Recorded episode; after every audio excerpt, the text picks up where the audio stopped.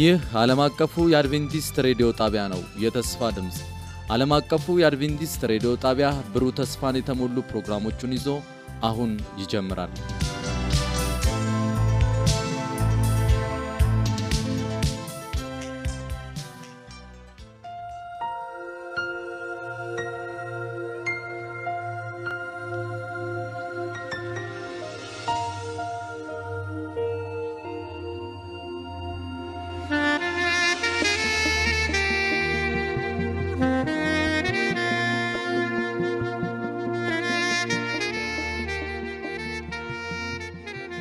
ሰላም ጤና ስጥልን። የተወደዳችሁ የዓለም አቀፉ የአድቬንቲስት ሬዲዮ አድማጮች እንደምን አላችሁ?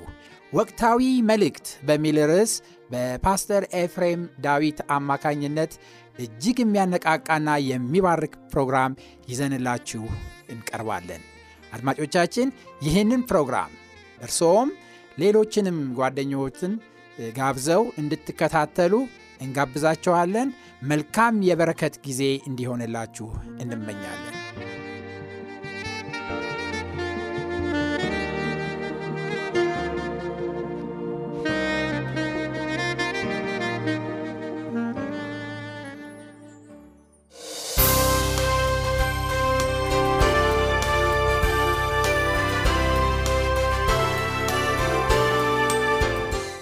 ወቅታዊ መልእክት በፓስተር ኤፍሬም ዳዊት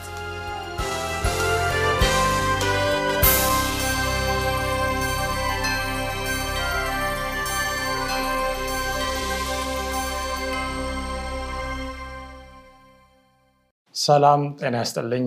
እንዴት ሰነበታችሁ ወዳጆቼ፣ ወገኖቼ? በተለያየ አማራጭ ይህንን መልእክት የምትመለከቱ በያላችሁበት እንዴት ሰነበታችሁ ላለው ዛሬ ሶስተኛ የትምህርት ክፍላችንን እንቀጥላለን።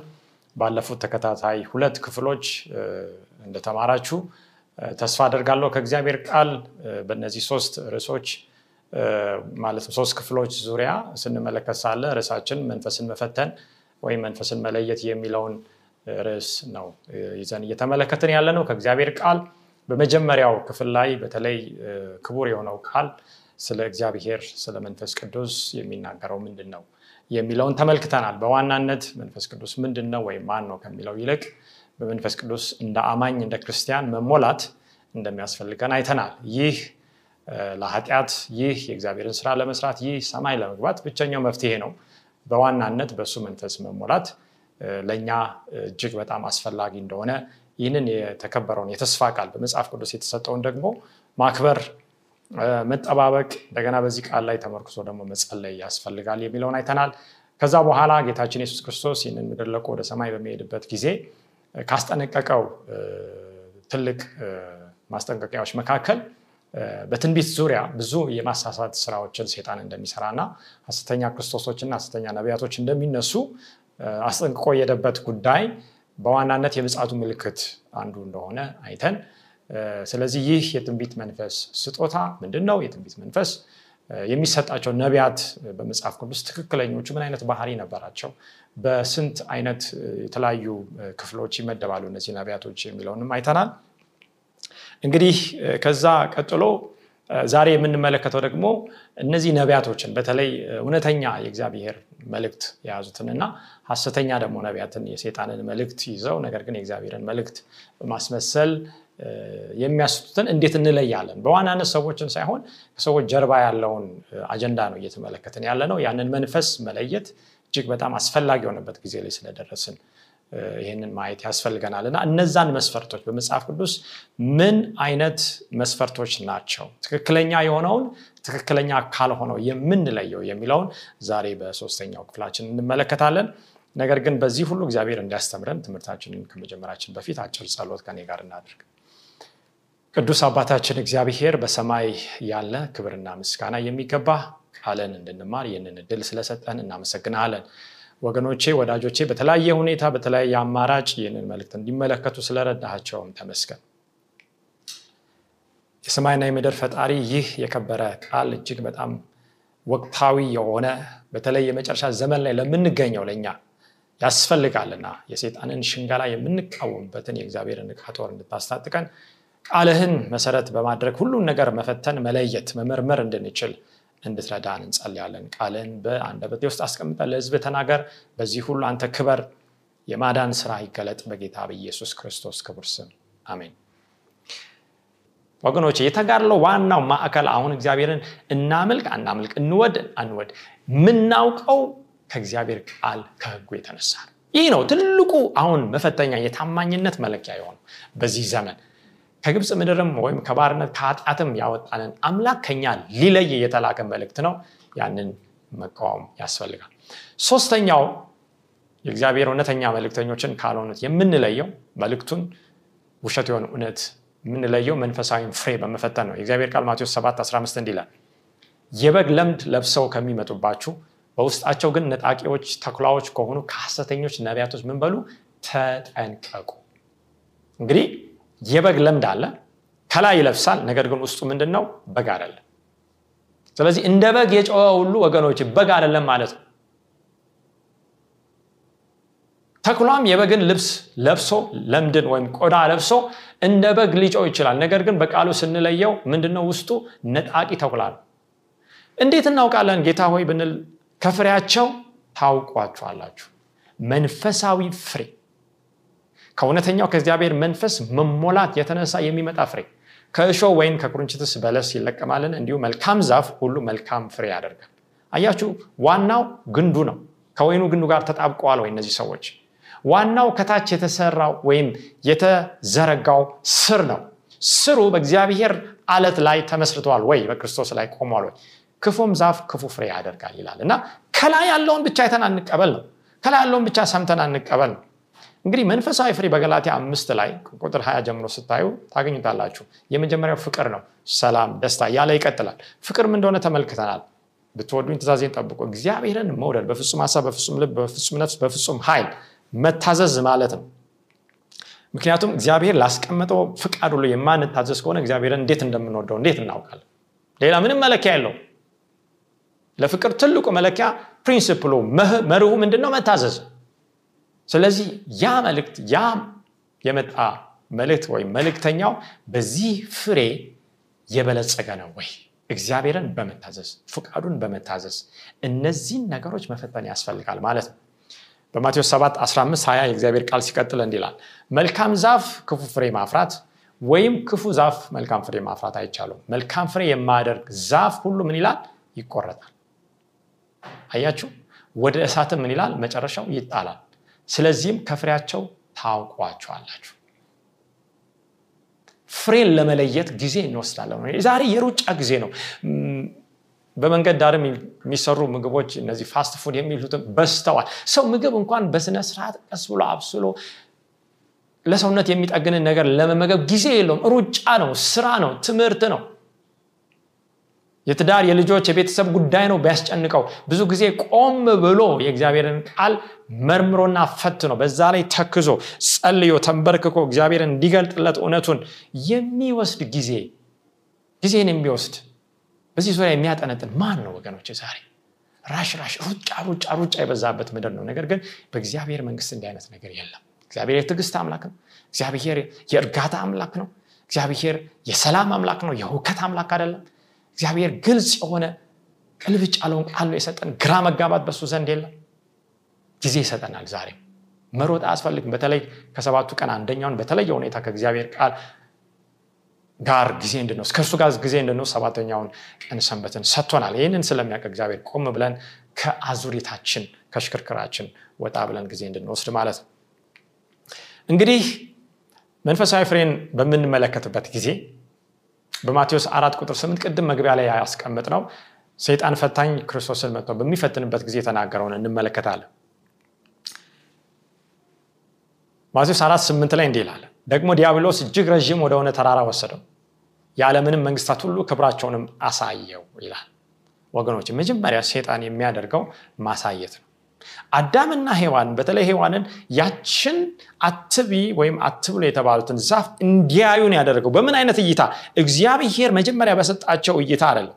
እግዚአብሔር በሰጣቸው አመለካከት አይደለም። በቃሉ መነፅር አይደለም እንዲያዩ ያደረገው። እሱ በሚናገረው ቃል እንዲያዩ አመለካከታቸው እንዲቀየር ከዚህ በፊት የነበራቸው ግንዛቤ እንዲለወጥ ነው የሚያደርገው። ሞት የሆነውን ህይወት አስመስሎ ክፉ የሆነውን መልካም አስመስሎ ጨለማ የሆነውን ብርሃን አስመስሎ ጥቁር የሆነውን ነጭ አስመስሎ ውሸት የሆነውን እውነት አስመስሎ ነው የሚያሳየው። ስለዚህ ይህንን ዘዴ በሚጠቀምበት ጊዜ መጀመሪያ አሳየው። ወገኖች በአይናችን የምንመለከተው ነገር ይገዛናል። ሀሳባችን ምኞታችን በምናየው ነገር ላይ የሚመሰረት ከሆነ ያ ለሴጣን ጥሩ የማሳሳቻ መንገድ ከፍቷል ማለት ነው። ነገር ግን በማይታየው በእግዚአብሔር መንፈስ ላይ በእምነት የምንቆም ከሆነ ይህ ክርስቲያን አማኝ እንደዛ ሊሆን ነው የተጠራው። በቃሉ ላይ የምንቆም ከሆነ ማንም ከኛ መካከል ጌታን በአካል በአይን ያየው የለም። ነገር ግን በምን አይተነዋል? በቃሉ በመጽሐፍ ቅዱስ አይተናል። ስለዚህ ያንን ቃል አምኖ መኖር ነው ካስፈለገም መሞት ነው ክርስትና። አሳየው። ከዛ በኋላስ ወድቀህ ብትሰግድልኝ ይህን ሁሉ እሰጥሃለሁ አለ። እንግዲህ ዛሬ በብዙ screen ኦች እኛም በአይናችን በተለያዩ ከተሞች በዓለም ታዋቂ በሆኑ ስፍራዎች ሰዎች ሄደው የሚያዩት ነገር አለ። ነገር ግን ሴጣን የዓለምን ሀብት የአንድ ከተማን የአንድ ሀገር አይደለም። በተለይ በዛ ዘመን በወርቅ ያቆጠቆጡ ታላላቅ የሆኑ ህንፃዎችን ቤተ መንግስቶችን ከተማዎችን ሀብትን ያሳየው።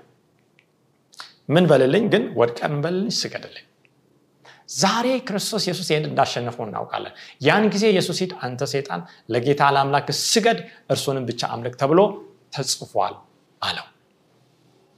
አያችሁ?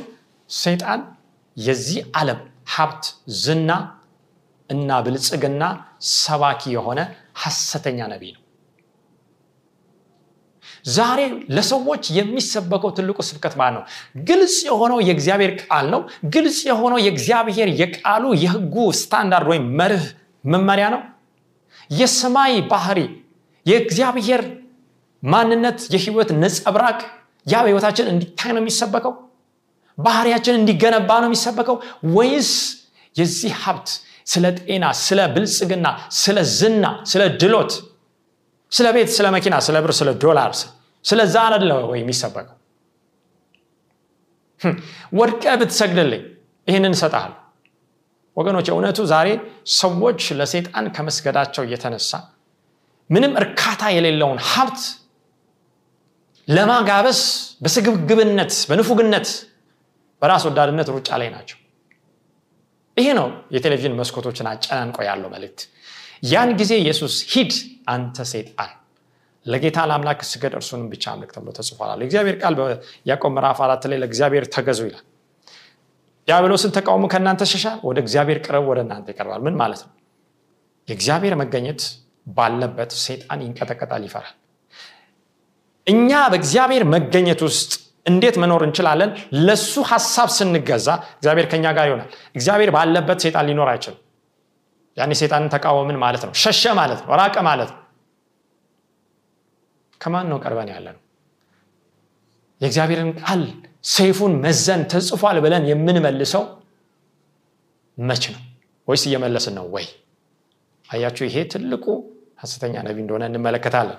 ፍሬው የታወቀ አራተኛው መስፈርት እውነተኛ የእግዚአብሔር መልክተኞችን ካልሆኑት የምንለየው የክርስቶስ ስጋ መልበስ እውቅና ተሰጥቶታል ወይ? በዛ መልእክት በዛ ትምህርት አንደኛ ዮሐንስ አራት ሁለት ላይ እግዚአብሔርን ቃል ስናይ እንዲላል የእግዚአብሔር መንፈስ በዚህ ታውቃላችሁ።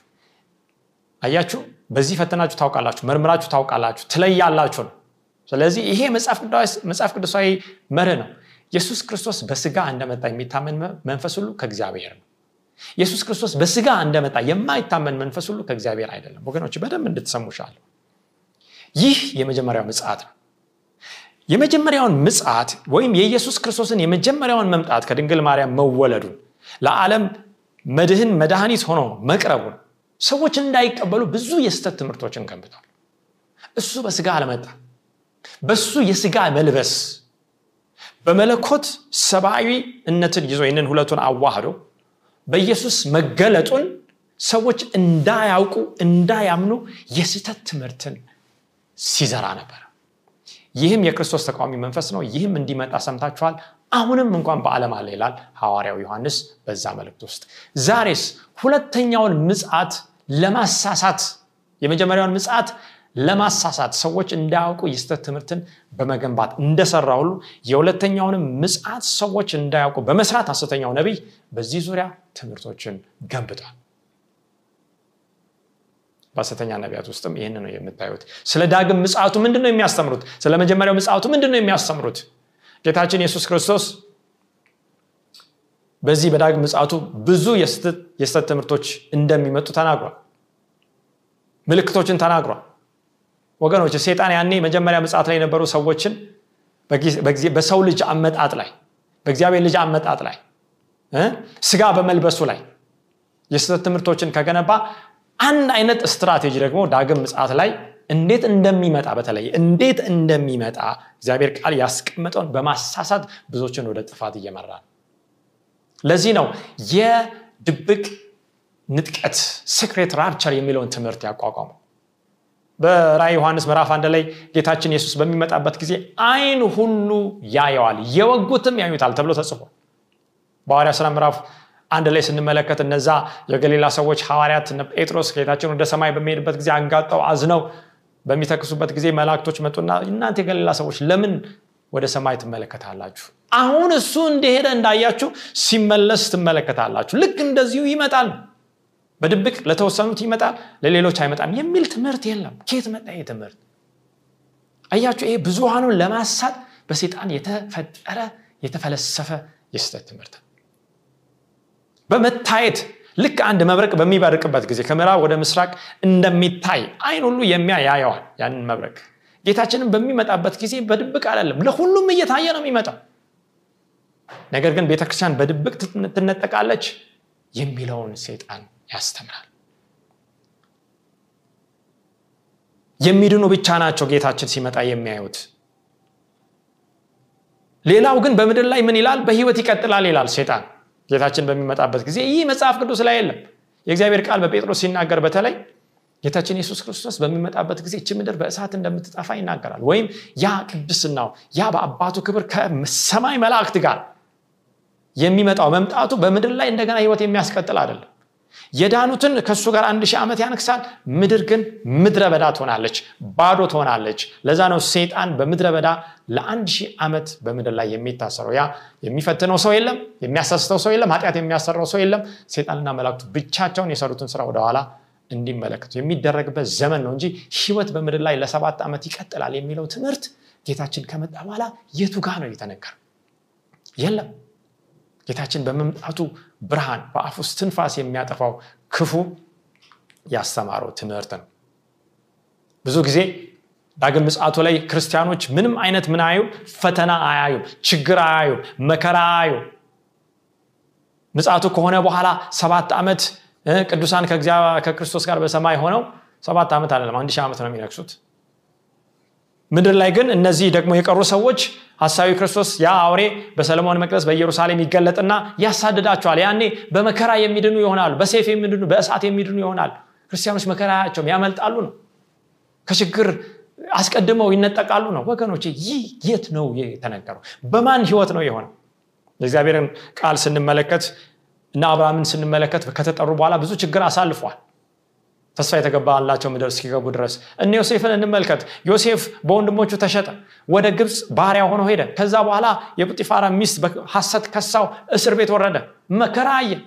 የግብፅ ጠቅላይ ሚኒስተር ከመሆኑ በፊት መጀመሪያ ባሪያና እስረኛ መሆን ነበረበት በወይኔ ዛሬ ተፈጥሮን ብናይ ልጅ ከመወለዱ በፊት እናት ምን ትላለች? ታምጣለች። ምጥ ይቀድማል። ብዙ ጊዜ ከመከራ በፊት መዝሙር አይመጣም። ከመከራ በኋላ ከችግር በኋላ ምክንያቱም ችግርና መከራን ሞትን ሰውን ማጣትን መታመምን በሽታን አንድ ነገርን ማጣትን የተመለከቱ ሰዎች ናቸው መዝሙር የሚዘምሩት። የሙሴንና የበጎን መዝሙር ለመዘመር ካስፈለገ ልክ እንደ ሙሴ እንደ በጉ ማለፍ ያስፈልጋል። ሙሴ ከእግዚአብሔር ህዝብ ጋር መከራን መቀበል መረጠ ይላል መጽሐፍ ቅዱስ። የፈርዖን የልጅ ልጅ ከመባል ይልቅ በእምነት የማይታየውን ተመልክቷልና ያንን ሊገባበት ያለውን ከተማ ርስ ተመልክቷል።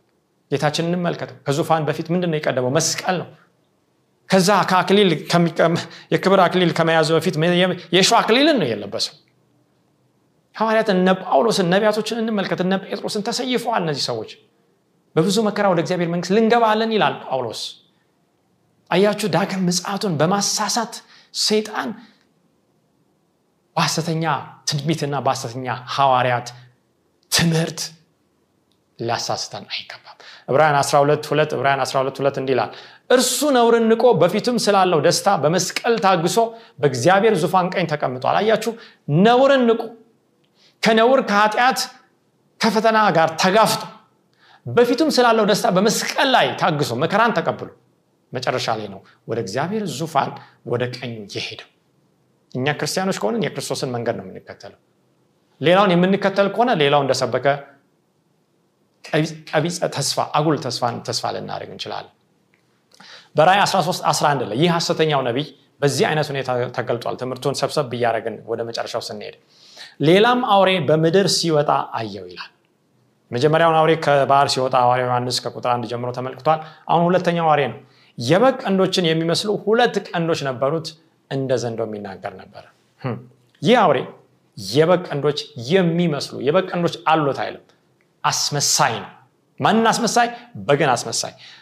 ሐዋርያው ማን ነው? መጥመቁ ዮሐንስ ጌታችን የሱስ ክርስቶስ ወደ ዮርዳኖስ ወንዝ በሚመጣበት ጊዜ እነሆ የዓለምን ኃጢአት የሚያስወግድ የማን በግ የእግዚአብሔር በግ ብሎታል። በእርግጥ በብሉ ኪዳንም የሚሰዉ በጎች ሁሉ የሚያመላክቱት ይህንን በግ ነበረ።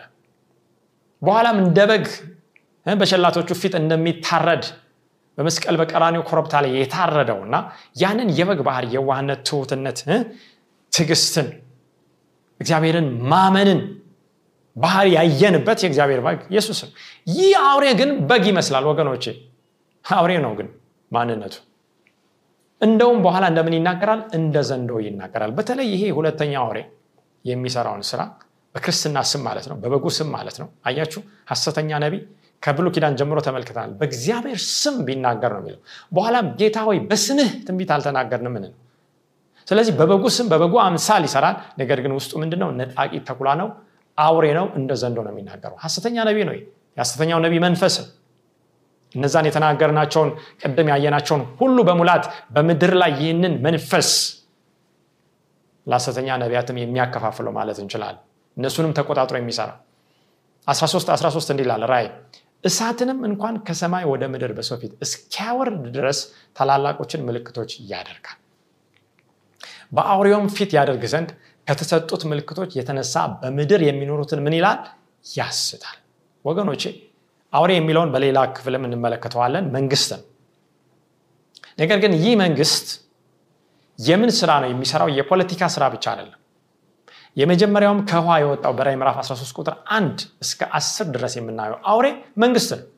የመጀመሪያውም አውሬ ፖለቲካዊ እና ሃይማኖታዊ ባህር ያለው ሁለተኛውም አውሬ ፖለቲካዊ መንግስት ነው አውሬ የሚለው በዳንኤል ምዕራፍ ሰባት በተለያዩ ስፍራዎች መንግስት እንደሚወክል የእግዚአብሔር ቃል በግልጽ ያስቀምጣል።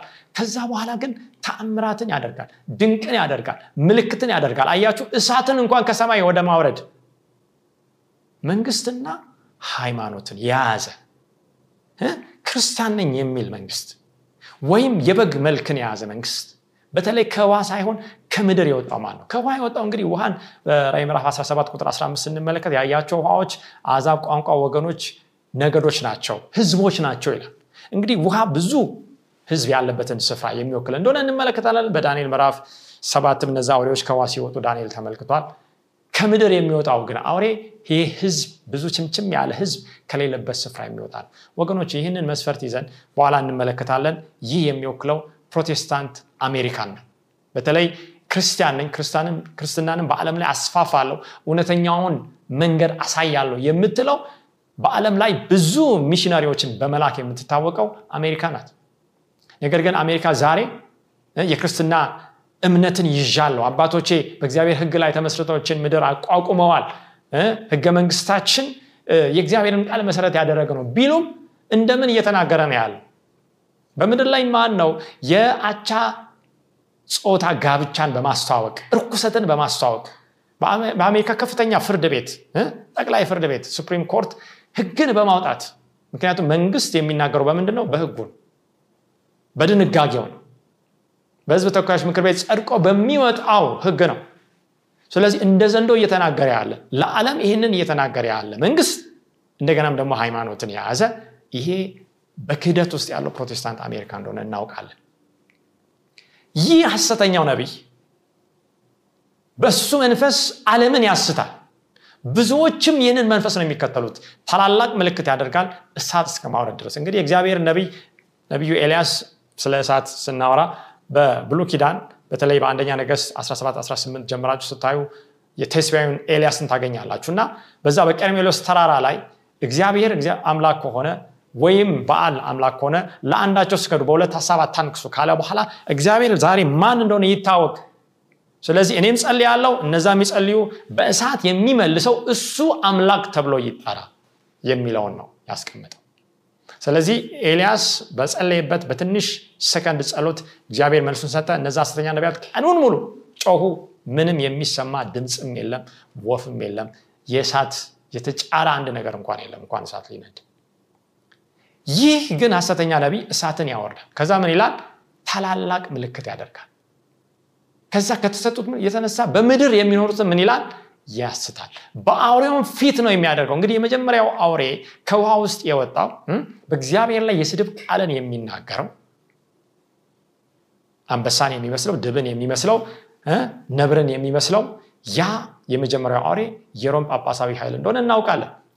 ይህን እነ ማርቲን ሉተር እነ ጆን ካልቪን ከዛ በፊት የነበሩት እነ ጀሮም እነ ዊክሊፍ ያስቀመጡት እውነት ነው። እውነተኛው የፕሮቴስታንት ታድሶ መሪዎች እነሱንና ወንጌልን ሲያሳድድ የነበረውን የሮም ጳጳሳዊ ስርዓትን ወገኖቼ ያንን ቢሮውን ያንን ትምህርት ነው ሰዎችን አይደለም በዚህ ሰዓት የምንወቅሰው ወይም የምናወግዘው ትምህርትን በእግዚአብሔር ቃል መለየት ነው። የሮም ጳጳስ እንደሆነ ለይተዋል። ከውሃ የወጣው ይሄ የአሜሪካው ፕሮቴስታንት ነው። እነዚህ ሁለቱ የሚሰሩትን ስራ ነው። ስለዚህ በአውሬውም ፊት በየትኛው አውሬ? በመጀመሪያው አውሬ ፊት ምን ያደርጋል ምልክት ያደርጋል። ተአምራት ያደርጋል። ምን ለማለት? በምድር የሚኖሩትን ለማሳት። ሴጣን በዚህ ሰዓት ወገኖቼ የተቻለውን ያህል በማሳሳት የራሱ ጎራ ውስጥ ያስገባል። ስራውን በደም ተመልከቱ። የተቻለውን ያህል በዝንጉነት በአጉል እምነት በሐሰተኛ ነቢያት በምልክቶችና በድንቆች ብዙ ህዝብ በራሱ ጎራ ያሰልፋል። መጨረሻ ላይ ደግሞ በዚህ ቡድን ውስጥ ያልገባውን በማስገደድ በጦር የሞት ህግ አዋጅን በማውጣት ለማስገባት ነው። ቀጥሎ ያለው አሁን የቀረው ስትራቴጂ እሱ ነው። ያንን ነው እግዚአብሔር እያሳስበን ያለው። በዚህ መንፈስ ውስጥ የምንለየው ነገር አንድ ነገር አውቀን መቀመጥ ብቻ አይደለም። ይሄ የህይወትና የሞት ጉዳይን ቆርጠን ወስነን የምንቀመጥበት ጉዳይ ነው። ምክንያቱም ይህ አውሬ ራይ ምዕራፍ 13 ላይ ለመጀመሪያው አውሬ የማይሰግዱትን እንዲገደሉ ምን ይላል? ያስገድዳል። የሚሰራውን በመጀመሪያው አውሬ ስልጣን ነው።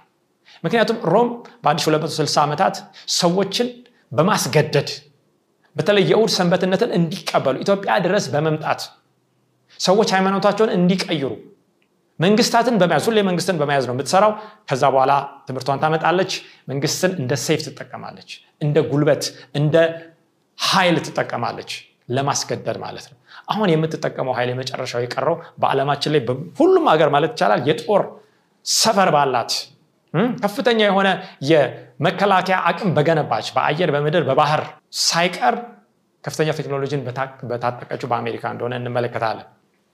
ስለዚህ ራይ 13 ዓለም ለአውሬው እንዲሰግድ የሚያስገድደውን የሁለተኛውን አውሬና የመጨረሻውን የሴጣንን ማታለያ ነው የሚያሳየን ወገኖች የመጨረሻው የሴጣን ማታለያ ሐሰተኛ ትንቢት ምልክት እና ትምህርት ነው። በዛሬው መልእክት እጅግ እንደተባረካችሁ እናምናል